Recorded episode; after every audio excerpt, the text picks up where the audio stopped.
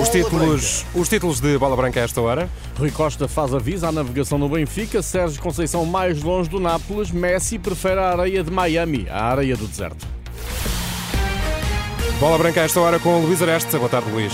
Boa tarde. Vencer sempre sem hipotecar o futuro. A mensagem de Rui Costa para a Assembleia Geral do Benfica prevê um menor aumento do investimento nas modalidades. Segundo o recorde, o presidente do Benfica irá defender que a competitividade das equipas cresceu e que a direção quer mais, mas sem comprometer o futuro. Ou seja, haverá um incremento contido da despesa nas modalidades do clube. Resta saber o que acontecerá no futebol profissional, numa altura em que se fala num investimento inédito de 30 milhões de euros por 80% do passe de Orkun Kokshu, médio do Feyenoord, pretendido por Roger Schmidt, por economista e professor universitário Camilo Lourenço, será interessante perceber se a política de Rui Costa para as modalidades se irá refletir nas opções da SAD quanto ao plantel do Benfica. Os jogadores que se fala para virem para o Benfica implicam um investimento significativo. Portanto, vai ser muito importante perceber quem é que vai entrar e quem é que vai sair, para se perceber também a materialização daquilo que é este, esta política que Rui Costa está a anunciar. Curiosamente, num dia em que a imprensa fala de um jogador para o Benfica, o turco Koksu, com valores uh, bastante altos. Até agora, os investimentos maiores que o Benfica tinha feito em pastos de jogadores tinha sido até 20 milhões de euros.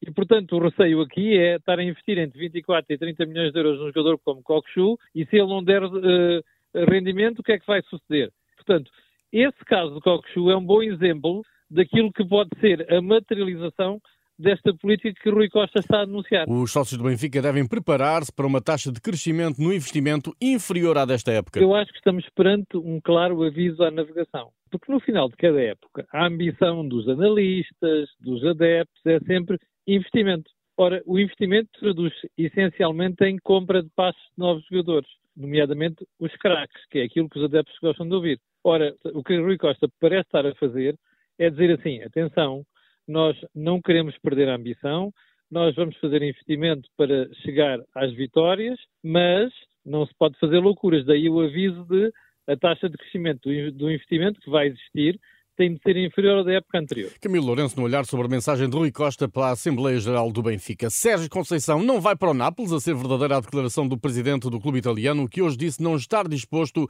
a pagar qualquer cláusula de rescisão por um treinador. Sérgio Conceição está amarrado ao Porto por 18 milhões de euros. Já Diogo Costa, avaliado em 65 milhões, é o quarto guarda-redes mais valioso do mundo, números do Observatório do Futebol, que coloca o titular da baliza do Porto atrás de Ramsdale do Arsenal, Donnarumma do PSG e Becker do Liverpool. Diogo Costa pode ajudar a equilibrar as contas da Porto Sado, obrigado a vender até ao fim do mês. À espreita está Cláudio Ramos e, na opinião de Paulo Cadete, que o treinou eh, em Tondela, o guarda-redes de 31 anos é a solução para a baliza do Porto, ainda que a eventual saída de Diogo Costa obrigue a ir ao mercado. Obviamente que o Foco Porto, eh, a, saída do Diogo Costa terá que ir buscar um guarda-redes, ponho eu, na minha visão das coisas.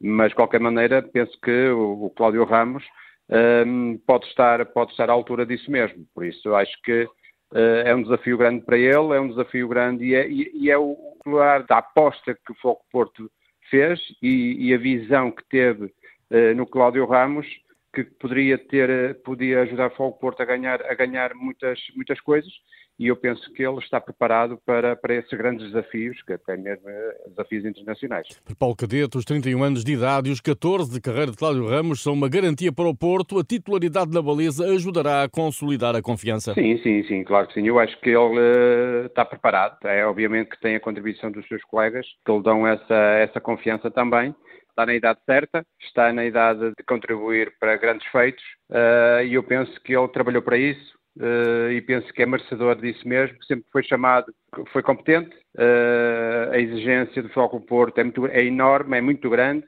e eu penso que ele esteve à altura dessa exigência e penso que ele está preparado para melhor para melhor. Paulo Cadete à espera de novo desafio depois de ter sido treinador principal do Alpendurada e adjunto no Al Sael da Arábia Saudita. No Sporting, com o Garte no Paris Saint-Germain, é a vez de Pedro Gonçalves ser apontado ao Arsenal. A cláusula de rescisão de pote é de 80 milhões de euros. O Sporting detém metade dos direitos, outra metade ainda é do Famalicão. No Braga, Niakate está confirmado até 2028. A compra ao Gancan, do central francês, tinha se tornado obrigatória a partir do momento em que este fez mais de metade dos jogos desta época no Braga. Niakate terá custado 1,8 milhões de euros. Já Vítor Gomes, que assinou o título definitivo por cinco épocas, custou 2 milhões. Ainda no mercado, guarda-redes Ricardo Batista renovou pelo Casa Pia até 2025. Já o Farense anunciou a renovação por mais uma temporada com Marco Matias, avançado de 34 anos, contribuiu com 7 gols e 14 assistências para o regresso à Primeira Liga. Na Seleção Nacional de Sub-21, David Costa, médio do LAN, foi afastado da convocatória devido à lesão, ainda sem Fábio Vieira integrado. O grupo treinado por Rui Jorge iniciou hoje a preparação do europeu na cidade do futebol, onde o médio do Valência, André Almeida, revelou há minutos satisfação por ser um jogador referenciado por Roberto Martínez. É sinal que, que estou a fazer bem as coisas, que, que, estou a trabalhar bem. É um sentimento de, de orgulho. O selecionador a olhar, olhar para mim e dá-me mais motivação para continuar a trabalhar e, e, possivelmente um dia ser chamado. A estreia de Portugal no Europeu de Sub-21 será dia 21 deste mês em Tbilisi, frente à Geórgia. Jorge Jesus em negociações para treinar a seleção saudita de futebol. De acordo com o jornal Al Riyad, o treinador português irá assinar um contrato de três épocas a pensar no Mundial de 2026. Entretanto, Ricardo Sapinto deixa o Esteglal depois de uma temporada em que conquistou a supertaça do Irão. No mercado de jogadores, o Dortmund anunciou a transferência do médio inglês Bellingham para o Real Madrid eh, por 103 milhões de euros. Lionel Messi vai jogar no Inter Miami da MLS, a Liga Norte-Americana.